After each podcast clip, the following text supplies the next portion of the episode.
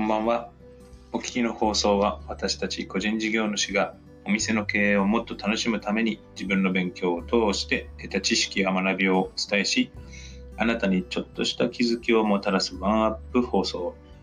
44歳荒川区中高年のアイドル田中直樹です。えー、今日はですね、お休みの火曜日の日なんですけども、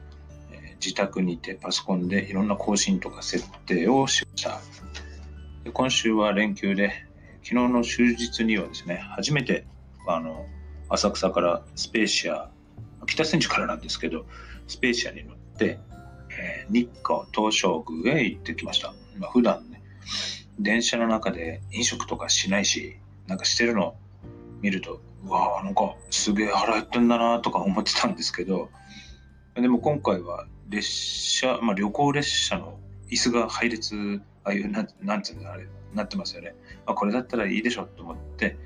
えー、駅弁買って、えー、午前中なんですけども、もう電車の中でビール飲んで、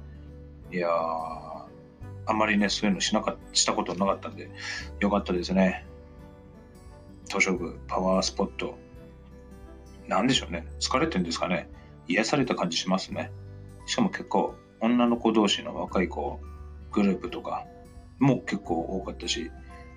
あとやっぱり外人さんのあの観光の人たちが非常に多かったですね。なんだろうな。でも結構なんか、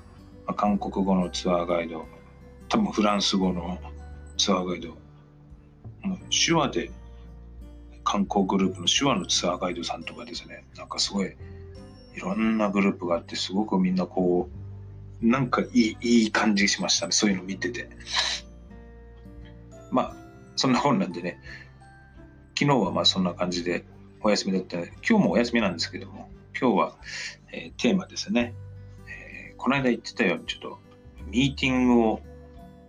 営業中にお店を閉めてやってますってことで、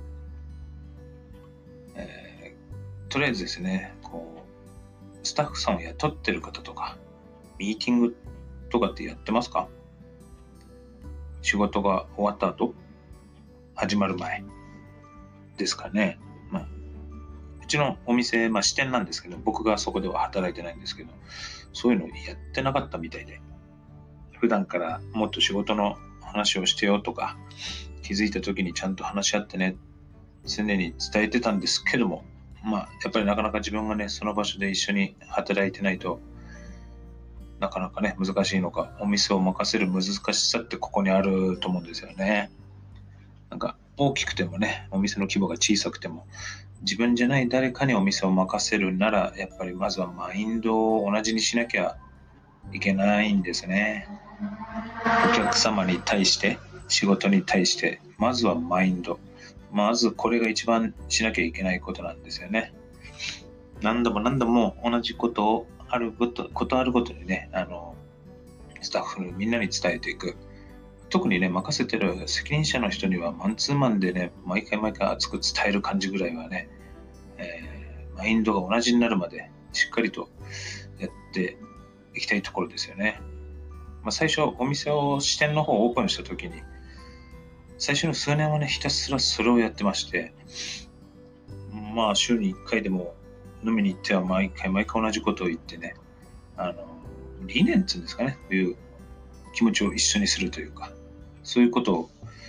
やってきてたんですけども、ここ最近はですね、もうできるだろうってちょっと過信してたんですかね。その任せてる人がいけないんじゃなくて、まあ、伝えることにこう、面倒になってきた自分もいけないなっていうのもありますし、まあ、常にね、そういう話を聞く場所とか時間を定期的に作らないで、ま、そういうのを放置してた自分がいけないんだなと、ちょっと思いまして、やっぱりね、店舗を新しく始めるときなんかは夢中になってね、心一つになって頑張ってたんですけど、時間が経ってくると慣れてきちゃってね、人の心は生き物なんですからね、常にこう、そういうものを感じ取っていけなきゃ、いかなきゃね、いけないなと、ちょっとこう、最近ちょっと反省してます。そこで、まあ、営業時間中にね、お店の方で、えー、ミーティングをね、週1ですることにしてもらいました。でも、それも仕事の終わり、仕事終わりだと疲れたところでいい話し合いはできるのかなとか、始まる朝の時間にね、あの早く来てしっかりできるのかなと、ちょっと思ったりもしたんで、仕事の話をするのに、仕事場じゃない方がね、気分も変わっていいんじゃないの？ってことで、平日の時間ね、えー、週1でランチを外に食べに行ってもらって、ランチミーティングをしてもらうことにしました。まあもちろん、その間お店は閉めてます。ランチ代もお店持ち。でもね、多分ご飯食べてる時の方が緊張感も緩むと思うんで、そこで気になってることとか、提案改善点をしっかりね、話し合っていってほしいんですよね。まあ、その時のポイントも基本的には否定的なことは言わないと。まず思ってることをお互い伝えた方がいいと。いいこともね、直していきたいことも、まずは口に出してね、相手に伝えることによって、とりあえずスッキリはするんで、相手もね、それを一回飲み込んで、それに対してどうすれば実現できるか、どうすれば改善できるかを、お互いがこう話し合ってほしいですよね。よくいますよね。でもそれって、とか、いや、でも、だって、とか、なんなんでしょうね。こう自分の殻を壊されるのが嫌なのかね。仕事の時間、拘束時間だからこそ、ランチミーティングで、外でね、食べてるとはいえ、拘束時間中のミーティングならね、まあ、そもそもしっかり時間を無駄せず無駄にせずにね、効率よく話し合いができるのかなと思って、まあ、最近ちょっとやってもらってます。まあ、予約を取らずにね、お店を閉めてまでしてることなんで、お店に来ていただいてるお客様にね、もっと笑顔になってもらいたくて、もっとリラックスしてもらえる時間を提供したくて、悩みを改善してね、明日からもっと充実した毎日を過ごしてほしくて、そしてそこで働く自分たちももっと楽しく楽しく働きたくて、そんなね、思いを少しずつでも実現していけるね、ランチミーティングしてほしいですね。で、最近ね、こうやって音声放送も始めてみましたが、まだまだなんか手探りしながら、ちょっとずつ、ちょっとずつうまく喋れるように、あとこういう、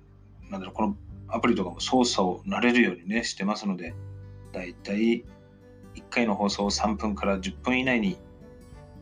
できると思いますので、なんとかね、この音声放送、今後もお付き合いよろしくお願いします。今日も一日お仕事お疲れ様でした。